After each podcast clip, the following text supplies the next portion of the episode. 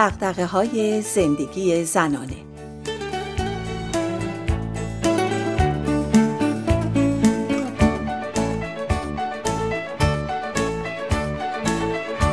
امروز به خاطر امیر یه آبگوشت درست درمون بار گذاشتم. آبگوشت کلم سنگ خیلی خوشمزه است. هر وقت درست می‌کنم یاد قدیما میافتم. صبح زود طبق معمول بچه ها رو بردم مدرسه. امیر میگه سرویس چرا؟ ماشین خریدم زیر پات انداختم اون وقت پول سرویسم بدم تو که بیکاری ببر بیارشون با خودت. بچه ها رو که گذاشتم گفتم حالا که ظهر آبگوش داریم چرا نون سنگک درو خشخاشی نگیرم؟ ماشین رو کمی پایین تر پارک کردم و رفتم به سمت نونوایی. به نظرم امروز همه آبگوش دارن. چقدر شلوغه. کمی که گذشت متوجه شدم آقا شاتر به ازای هر یک خانم به دو تا آقا نون میده.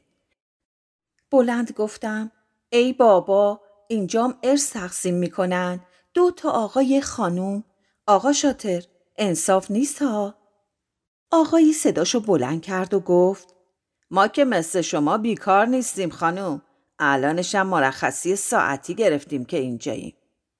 گفتم خوبه باز شما مرخصی ساعتی گرفتین. ما بیکارا که مرخصی هم نداریم. بعد از این نطخ قرا منتظر ترتیب اثر شاتر بودم که دیدم نه خیر انگار نه انگار. دلم شور کارامو می‌زد.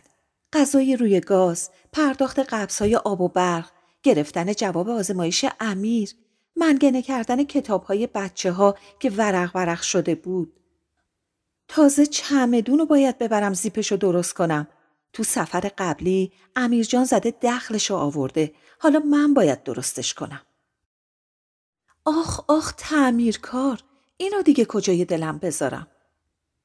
شیطونه میگه بهش زنگ بزنم. بگم بگو عصر بیاد که خودت باشی بالا سرش. چه فایده؟ الان بهش بگم باز میگه من باشم که خرج زندگی رو دراره. تو که بیکاری واستا تا درست کنه پکیج رو. دلم دوباره به شور افتاد.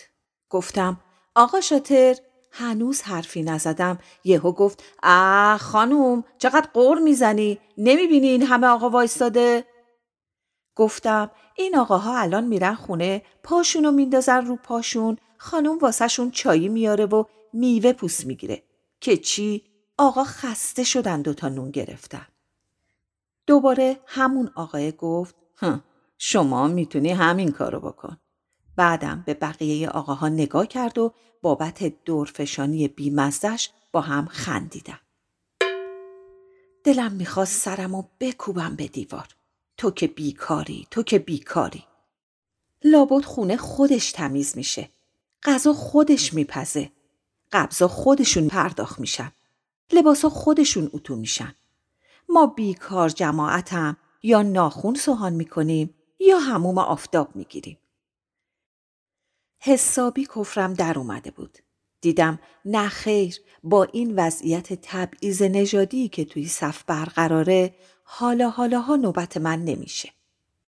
کلا قید نون درو خشخاشی رو زدم. ظاهرا امروزم باید نون فریزری سق بزنیم.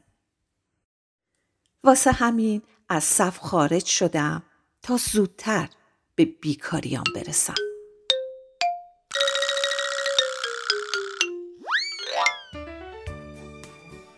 اینهایی رو که شنیدید ماندانا افشارها می نویسه و رویا ریحانی می